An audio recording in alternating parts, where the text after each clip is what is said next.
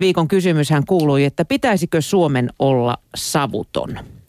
Nimittäin vielä parikymmentä vuotta sitten, kun suomalaisilla työpaikoilla tuhkakupit savusivat ja rööki röyhysi, mutta vuonna 1995 sitten tupakan myynti alle 18-vuotiaille kiellettiin ja myös työpaikka tupakoinnille tuli stoppi. Ravintoloissa tupakointi loppui. Sekin jo kuutisen vuotta sitten, vaikka silloin epäiltiin, että kaikki ravintolat kupsahtavat nurin. Tämän myötä niin toisin kävi.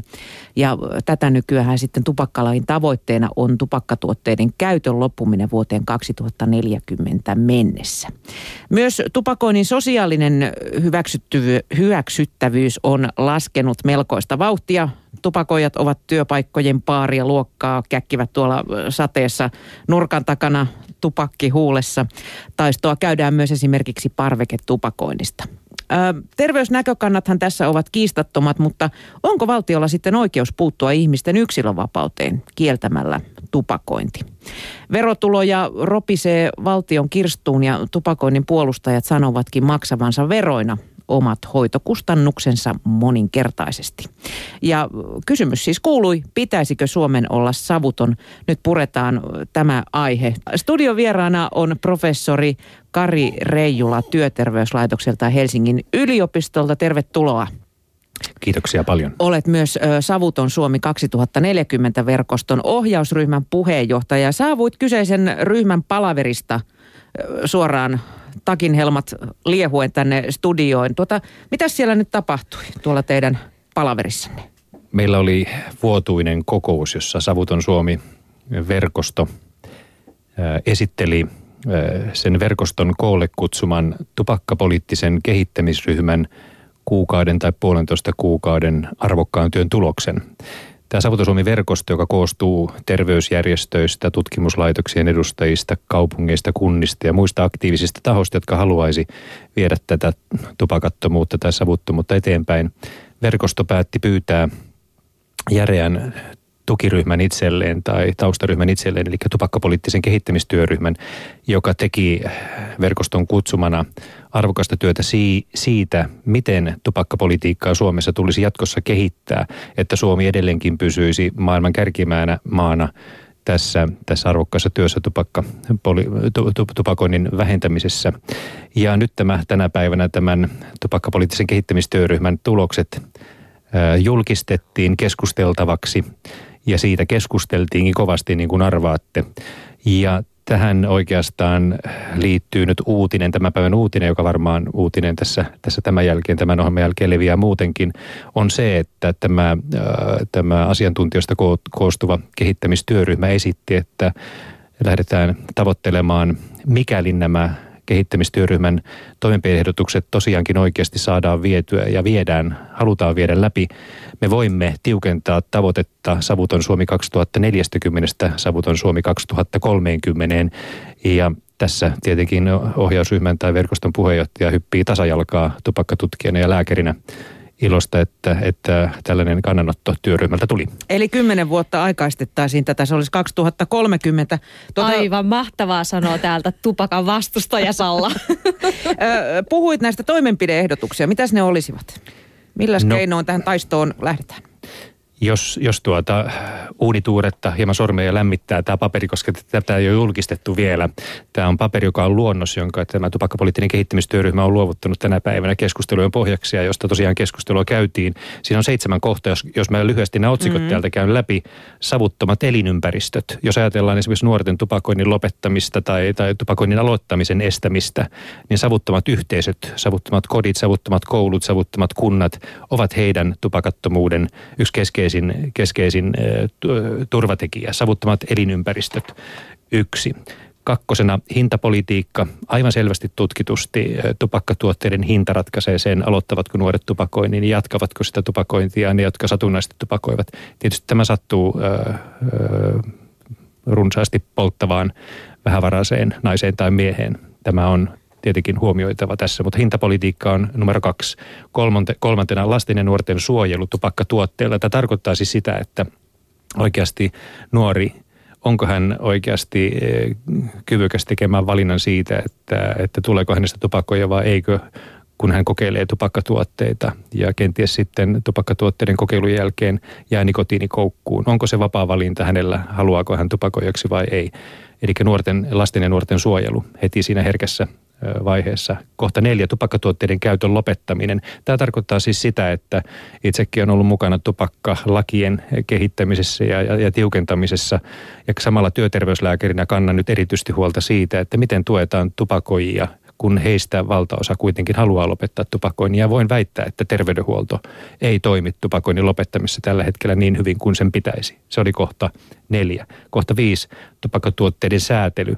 Nyt kaikille, tai ei varmaan ole kenellekään salaisuus, että tupakkateollisuus on lisännyt mentoolia ja muita aromiaineita ja, ja, ja erilaisia ma- maku, makuasioita. Vähän niin kuin alkoholiteollisuus on lisännyt makusiidereitä nyt. Juuri noin. Oikeastaan, tuo olikin muuten hyvä vertaus, sitä en ole ajatellutkaan tuolla tavalla. Tupakkatuotteisiin, jotta ne olisi kiinnostavampia, houkuttavampia ja nikotiinin kanssa sitten koukuttavampia, eli tupakkatuotteiden säätely. Ja kysymys kuuluu, että onko tupakkateollisuudella tuotevastuuta tämän myrkyllisen tuotteen markkinoille tulon. Mä vakuutan, että se ei tulisi markkinoille tämä tupakka tänä päivänä, jos se yritettäisiin tuoda uutena tuotteena. Sillä ei tulisi muuten moni muukaan juttu. 6000, en, ku, ei varmaan. 6000 ennenaikaista kuolemaa Suomessa tupakkatuotteiden seurauksena, niin voisi olla, että se ei menisi ehkä läpi kaupan hyllylle tänä päivänä lailliseksi tuotteeksi. Kohta kuusi korvausvastuukysymykset. Kysymys kuuluukin, että onko tuotevastuuta niille, jotka tuotteen tuovat ja, ja mikä, mikä se on. Siitä yllättävän keskustellaan ja äh, tupakkapoliittinen kehittämistyöryhmä esitti sen keskustelun ylläpitämistä. Ja viimeisenä tupakkatuotteiden saatavuus. Tämä on vielä surullista, että nuoret äh, tuntuvat saavan äh, tupakkatuotteita ei, ei pelkästään nuuskaa, mutta tuntuvat saavan myös savukkeita vielä tiskin alta tuolta. Ainakin niin näyttää moni vielä alaikäinen tupakoivan tuolla kadulla. Mm. Nämä oli ne seitsemän kohtaa, jotka tämä tämä tupakkapoliittinen kehittämistyöryhmä verkostolle antoi ja siitä kiitän kovasti työryhmää. Mutta oliko tuossa jotain uutta siis, kun silloin 2010, kun Suomeen säädettiin silloin siihen maailman aikaan maailman tiukin tupakkalaki, niin tota, mun mielestä noin kaikki konstit on niin kuin osittain jo käytössä. Se, se, se mikä tuossa oli musta huomionarvosta oli tämä saatavuus, että esimerkiksi monessa Euroopan maassa tupakkaa ei myydä kuin tietyissä tupakkakaupoissa ja sitten ravintoloissa niitä saa automaattista silleen, että se automaatti avataan. Meiltähän niitä saa vähän mistä tahansa. Tuo on hyvä kysymys, että mitä uutta. Varmasti ei mitään semmoista järisyttävää taikatemppua tällaiseen operaatioon kukaan pysty keksimään, mutta näkisin, että näissä kaikissa on nyt sitten terävöittämistä, näissä kaikissa on painotuksia ja sitten ehkä niiden tärkeimpien kipukohtien tunnistamista.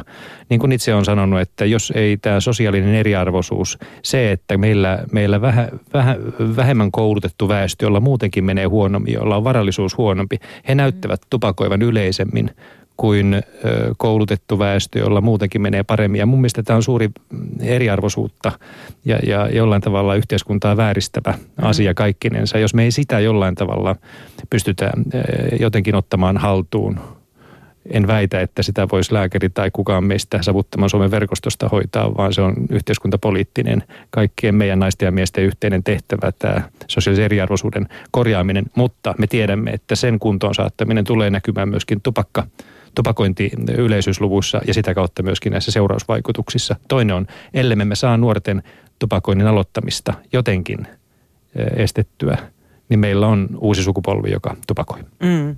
Mä kävin tuossa hieman tilastoja läpi ja siis suuntahan on ollut aivan mielettömän hyvä. 30 vuotta sitten miehistä, eli vuonna 1978 yli 30 prosenttia – kärrytteli. Nykyään se on laskenut 23 prosenttiin. Naisista se, se luku on pysynyt suurin piirtein samana, mutta, eli, eli noin 16 prosenttia naisista polttaa. Mutta tuota, suurin ero on tämän alimman koulutusryhmän ja ylimmän koulutusryhmän välillä, jolloin nämä alinkoulutusryhmä, heistä polttaa 28 prosenttia ja ylin 10 prosenttia. Mutta juuri... siis kokonaissuuntahan on täysin oikea. Sitten jos mennään nyt 50-luvulle, niin sehän on aivan huikea muutos. Silloin yli puolet miehistä potti röökiä. Kun rintamalta miehet palasivat toisesta maailmansodasta, niin käytännössä kaikki tupakoivat. 89 prosenttia kai ilmoitti tupakoivansa päivittäin, jos kysyttiin jollain menetelmällä. Onhan tämä huikea, lääkärinä voin näin sanoa, huikea menestystarina terveys, terveyden edistämisessä, että nyt noita lukuja, mitä luettelit tuossa, voidaan, voidaan kertoa. Eli noin 20 prosenttia tällä hetkellä käytännössä miehistä ilmoittaa tupakoinsa päivittäin.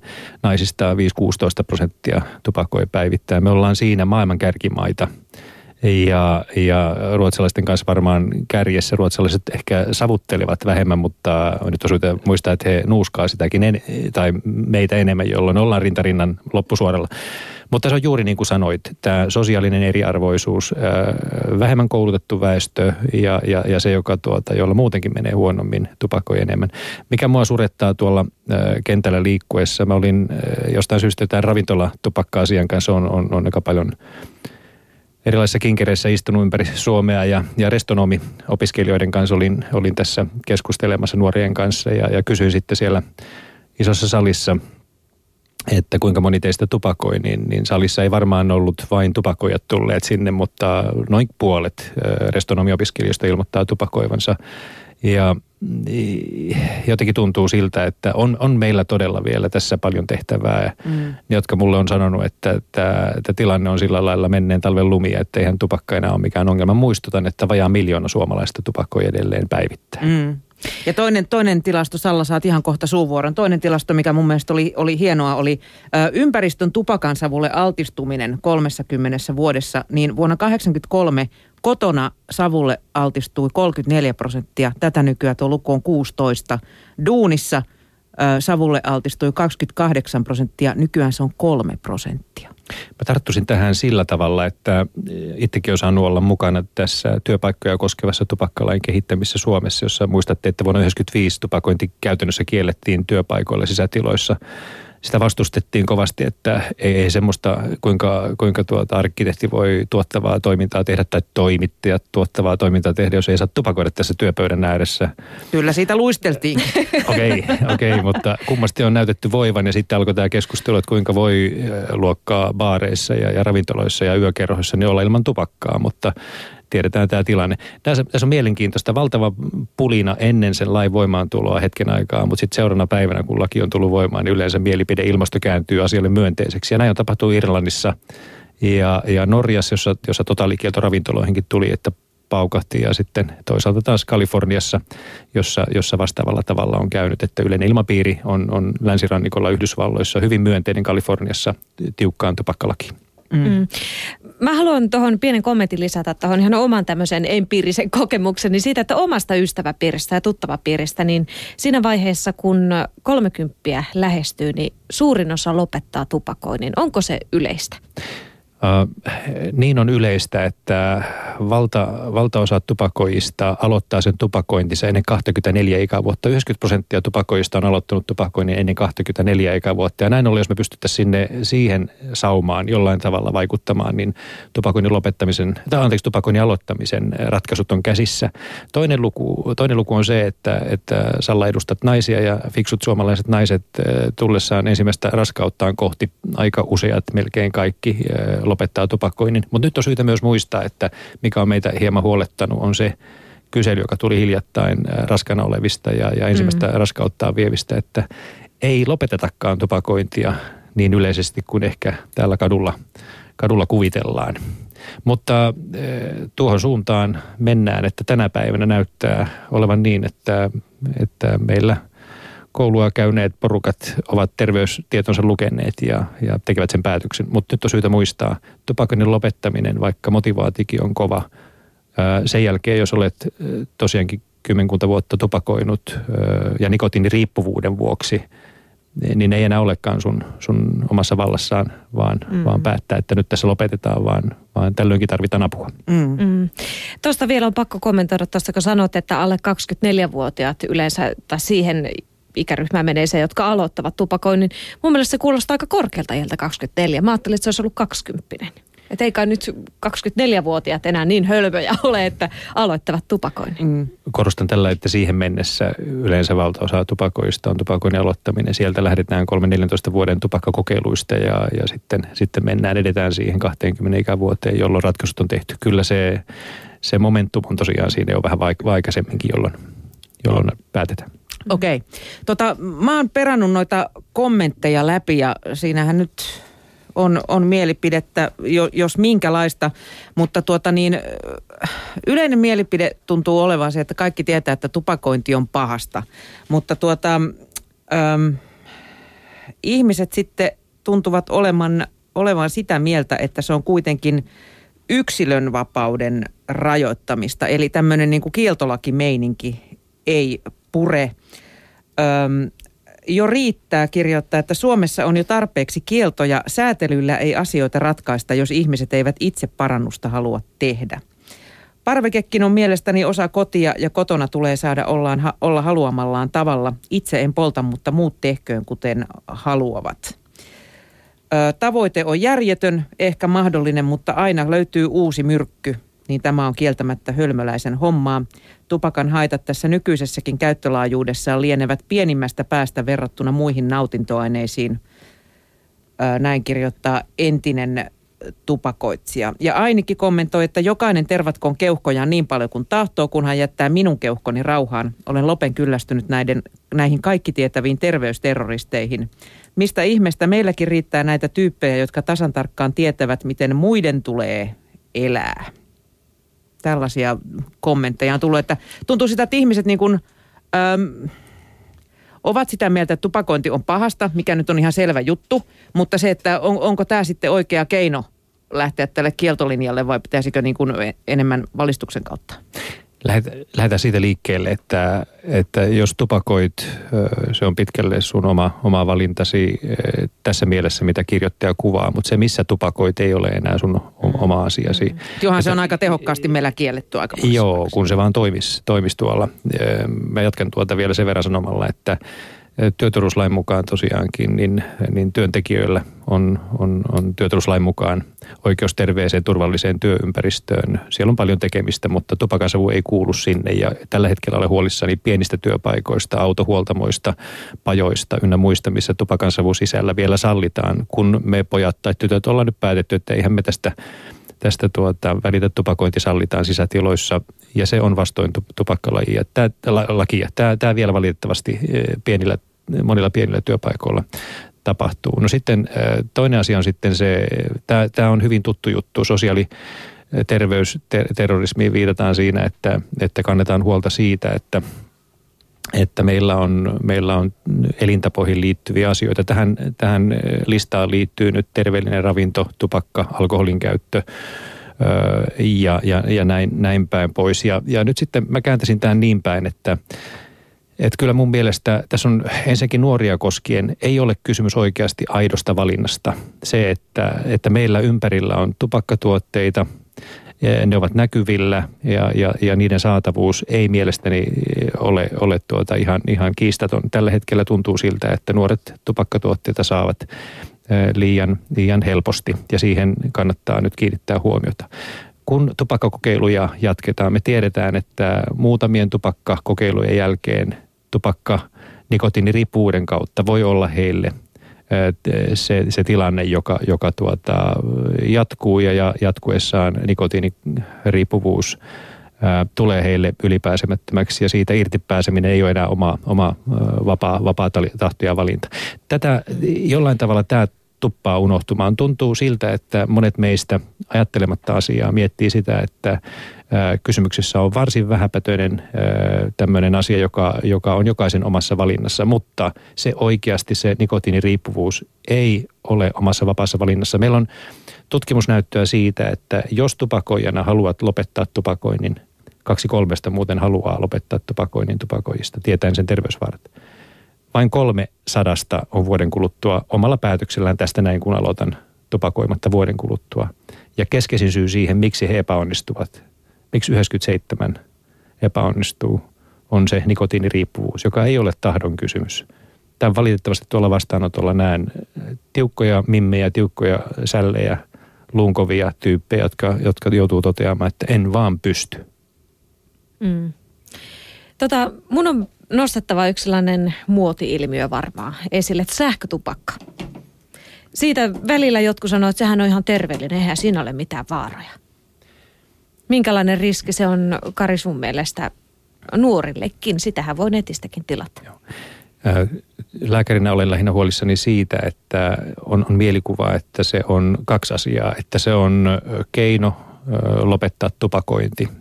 Tällä hetkellä valitettavasti, luotettavasti, tutkitusti sitä ei ole sillä tavalla tutkittu, että, että se voitaisiin esimerkiksi perustellusti katsoa olevan tupakoinnin vierotuksen hyvä käytäntö – Meillä ei ole siitä riittävästi tutkimusnäyttöä.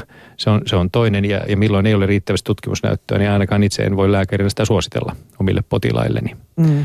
Toinen asia on sitten se, että nikotiinin annostelu tällaisilla äh, sähköisillä laitteilla me tiedetään, että nikotiini ei ole harmiton aine. Mä äsken siitä puhuin juuri tämän riippuvuuden kautta. voidaan annostella määrinä, jotka eivät ole terveydelle enää, enää, enää niin kuin haitattomia korkea nikotiiniannos voi, voi tuota olla monelle sydänsairaalle tai verenkiertoelinsairauksia potevalle kohtalokas terveyden kannalta. Ja näin ollen kyllä olisin hyvin varovainen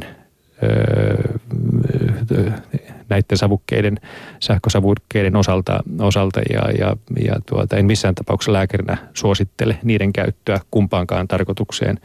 Ensinnäkään siihen, että, että tupakoinnin lopettamista tätä kautta lähdettäisiin niin kuin rakentamaan. Siihen olemassa huomattavasti parempia keinoja, tutkittuja keinoja. Ja toisessakin niin en pidä sitä vaarattomana missään tapauksessa. Mm. mm. Lars kirjoittaa täällä, että olisihan se hienoa, Suomi voisi olla savuton, mutta siitä vastuun pitää sitten ottaa Suomen, eikä syyllistää tupakoitsijoita savullisuudesta.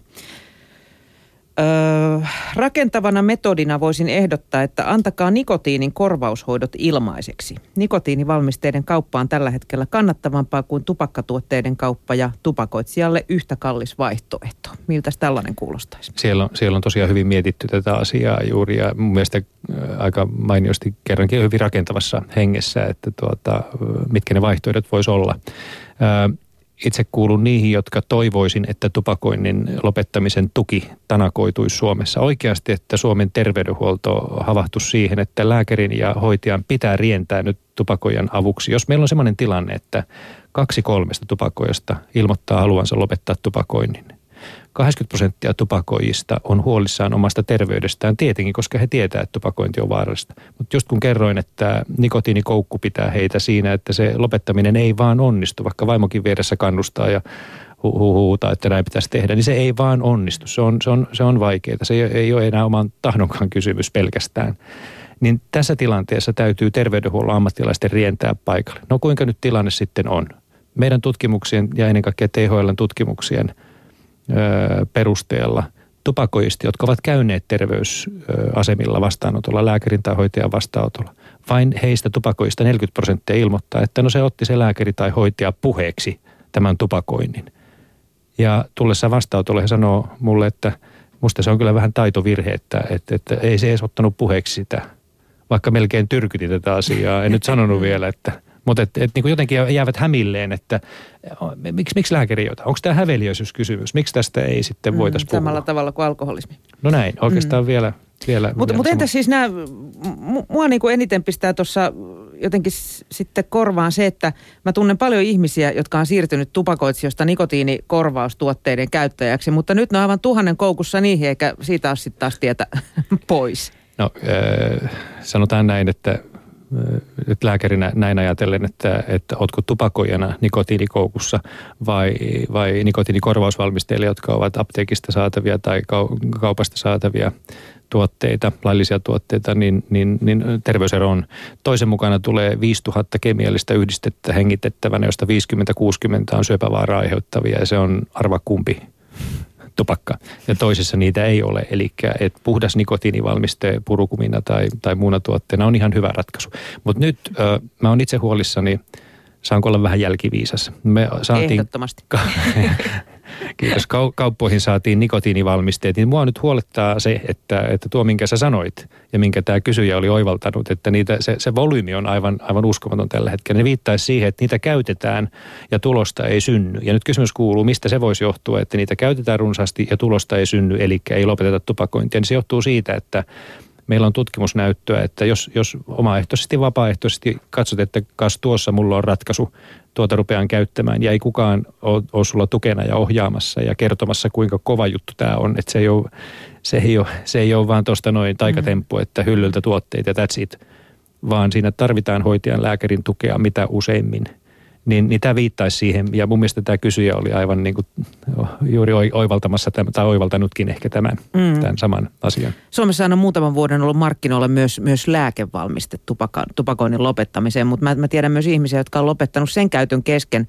Osa on saanut aivan villejä painajaisia ja, ja osa, osa on ruvennut voimaan sitten niin pahoin, että tuota, todennut pienempi paha pistää se rööki palamaan. Joo, ja, ja tuota, sillä hetkellä varmaan pienempi paha, mutta käsittääkseni kukaan näistä ei ole kuollut näistä lääkevalmisteista. Mutta tärkeintä on se tupakointi, sitä vastoin 6000 ennenaikaista kuolemaa vuodessa.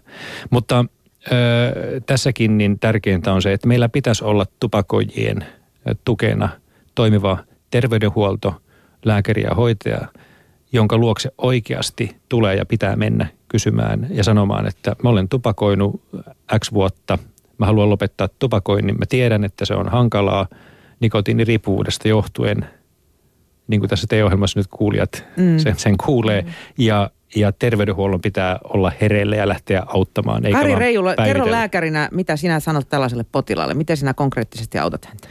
Kuulun niihin lääkäreihin, jotka valitettavasti on tympeitä ihmisiä sanomalla aika usein, jos se on relevantti tilanne. En, en silloin, jos Anopin, Anopilla on selkävaivaa, niin en, en silloin tietenkään tätä sano, mutta relevantissa tilanteessa sanon, että sisko hyvä, veli hyvä, tupakoitko sinä, kun sulla on keuhkon, keuhkoputkioiretta tai flunssaa toistuvasti? Tupakoitko sinä, kun sulla on verenpainetta?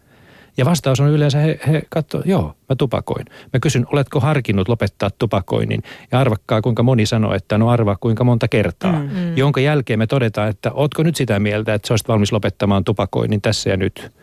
Jonka jälkeen hän sanoo, no mä harkitsen sitä kovasti. Ja mä kysyn uudelleen ihan oikeasti. No kyllä oikeastaan me ollaan vaimon kanssa puhuttu, että mun pitäisi tämä lopettaa. Jonka jälkeen mä sanon, että sovitaan niin, että varataan sille eri aika. Hoidetaan tämä homma nyt, mistä tässä puhutaan, tämä sairauslomatodistus tai muu asia, antibioottikuuri nyt tällä eri. Mutta sovitaan tapaaminen ja niin päin, että hän ei soita minulle, vaan me varaamme hänelle ajan, että hän tulee. Tässä on nimittäin semmoinen jännä juttu, että, että mä oon tottunut luottamaan suomalaisen naisen sanaan, mutta jos suomalainen nainen tässä jättää tulematta – vaikka sovittiin, niin se on kova juttu ja se viittaa siihen, että kuinka mm. vaikea tämä päätös on. Ja täällä Southboxissakin puhutaan tästä lopettamisesta, että vaikka on kaiken näköisiä apuaineita ja muita vaihtoehtoja, niin tällä sanotaan, että ihmisen pitää oikeasti haluta lopettaa. Et se on sitä, että ei vaan sanoa, että joo, kyllä mä haluan lopettaa, vaan se oikeasti on motivoitunut siihen lopettamiseen. Mm.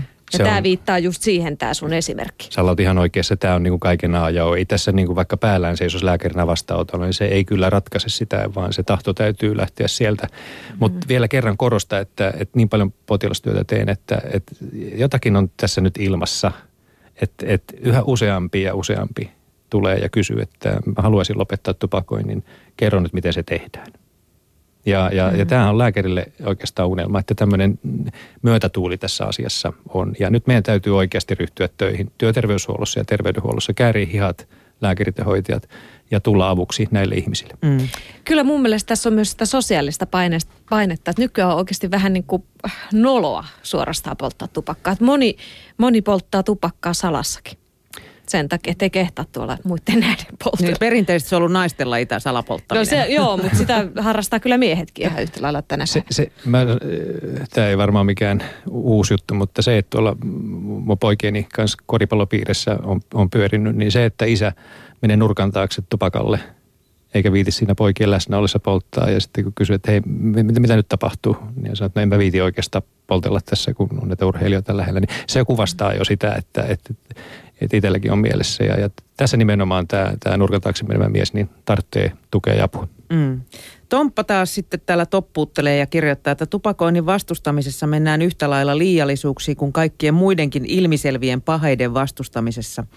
Parveketupakointia ollaan kieltämässä innokkaasti, koska jo pelkkä tupakan hajukin koetaan myrkylliseksi. Täysin hajuttomassa hometalossa kuitenkin elellään vuodesta toiseen ilman, että mikään hälytin alkaisi soida. Ja samalla todennäköisesti lihotaan lihomistaan maksamatta senttiäkään tupakkaveroa, jolla tupakka, tupakoitsijat sentään rahoittavat omien terveyshaittojensa lisäksi monen rasvaa ahmivan, savuttoman, terveellisesti karppaavan Onhan tulevat liuotushoidot. Sama tietämättömyydestä johtuva hysteria pätee moneen muuhunkin. Ydinvoimaa vastustetaan naama punaisena, mutta samaan aikaan hengitetään Hanasaaren rannassa keuhkot täyteen hi- kivihiilipölyä. Alkoholiin kuolee 1800 ihmistä vuodessa, mutta alkoholiveron tuotto unohdetaan aina mainita. Saman verran kuolee pienhiukkaus päästöihin.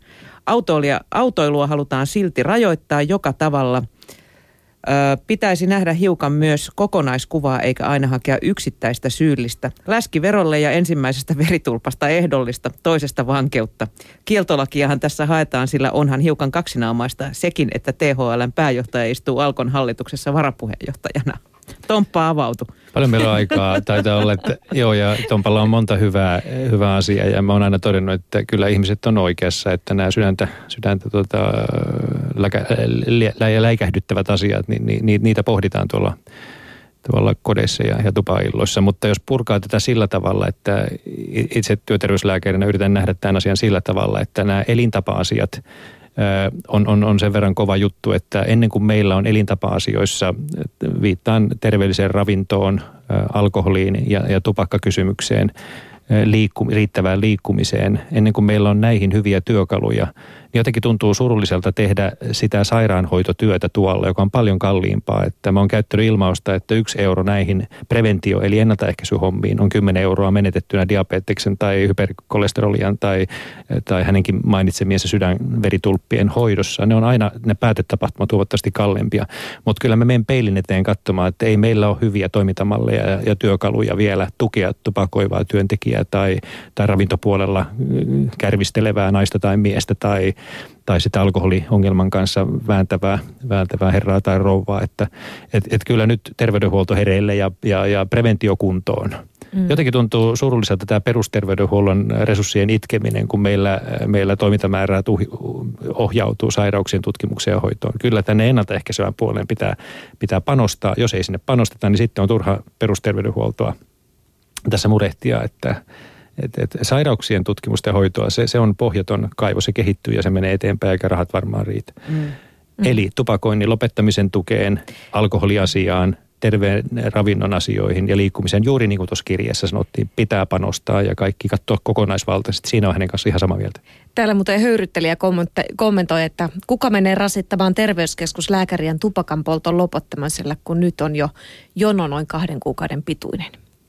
Hän on just, just Tämä on sama, mm. mitä just tuossa sanoin, että, että, että tämä on se resurssikysymys ja niin kauan kuin meillä ei perusterveydenhuoltoon ja ennaltaehkäisevään terveydenhuoltoon satseta, niin siellä on jono näiden asioiden kanssa ja, mm. ja, ja, ja siihen on tultava mu- muutos oikeasti. Muuten, muuten meidän veromarkat ei riitä.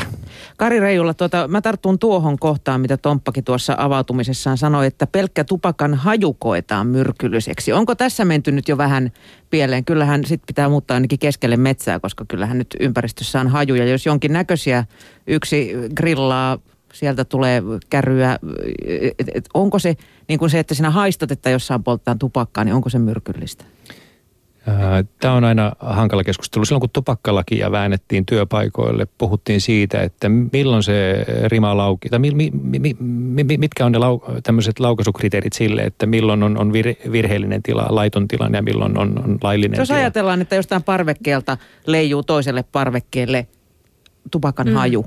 Tässä on, oli juuri tulossa siihen, että silloin kun savu leviää, savu on eri kuin haju. Silloin kun savu näkyvä, tunnistettavissa oleva savu leviää työpaikan sisätiloissa, se on laiton tilanne. Eli mm. tupakkahuoneesta tai ulkoa tupakan savu leviää sisätiloihin, mutta haju on eri asia.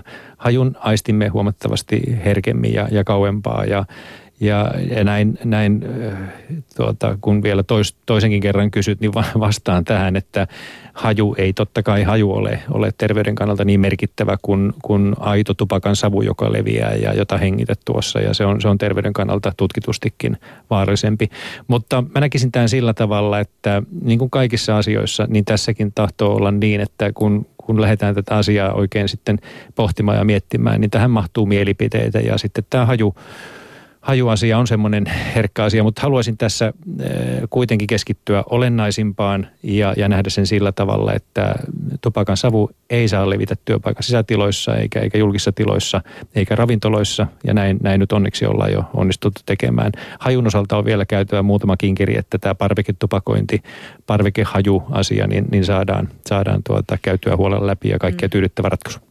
Täällä muuten Southboxissa kommentoidaan paljon tästä hajusta, nimenomaan parveketupakoinnin hajusta. Mun on pakko kertoa omakohtainen kokemus. Mun alakerrassa asuu kundi, joka vetää röökiä jopa tunnin välein. Kyllä mua ärsyttää ja ei se ole pelkästään sitä, että en mä kuvittelekaan, että siitä tulee mulle terveyshaittaa, mutta kyllä se kaiken maailman muuta haittaa. Kun se Miukki sanoi tuossa, että grillataan ja muuta hajuja tulee, niin eihän kukaan nyt grillaa koko kesä tunnin välein. Että eihän se haju ole semmoinen samanlainen. Että kyllä mä pikkusen sympatiseeraan meidän kuuntelijoita siinä hajuhaitassa. Mm.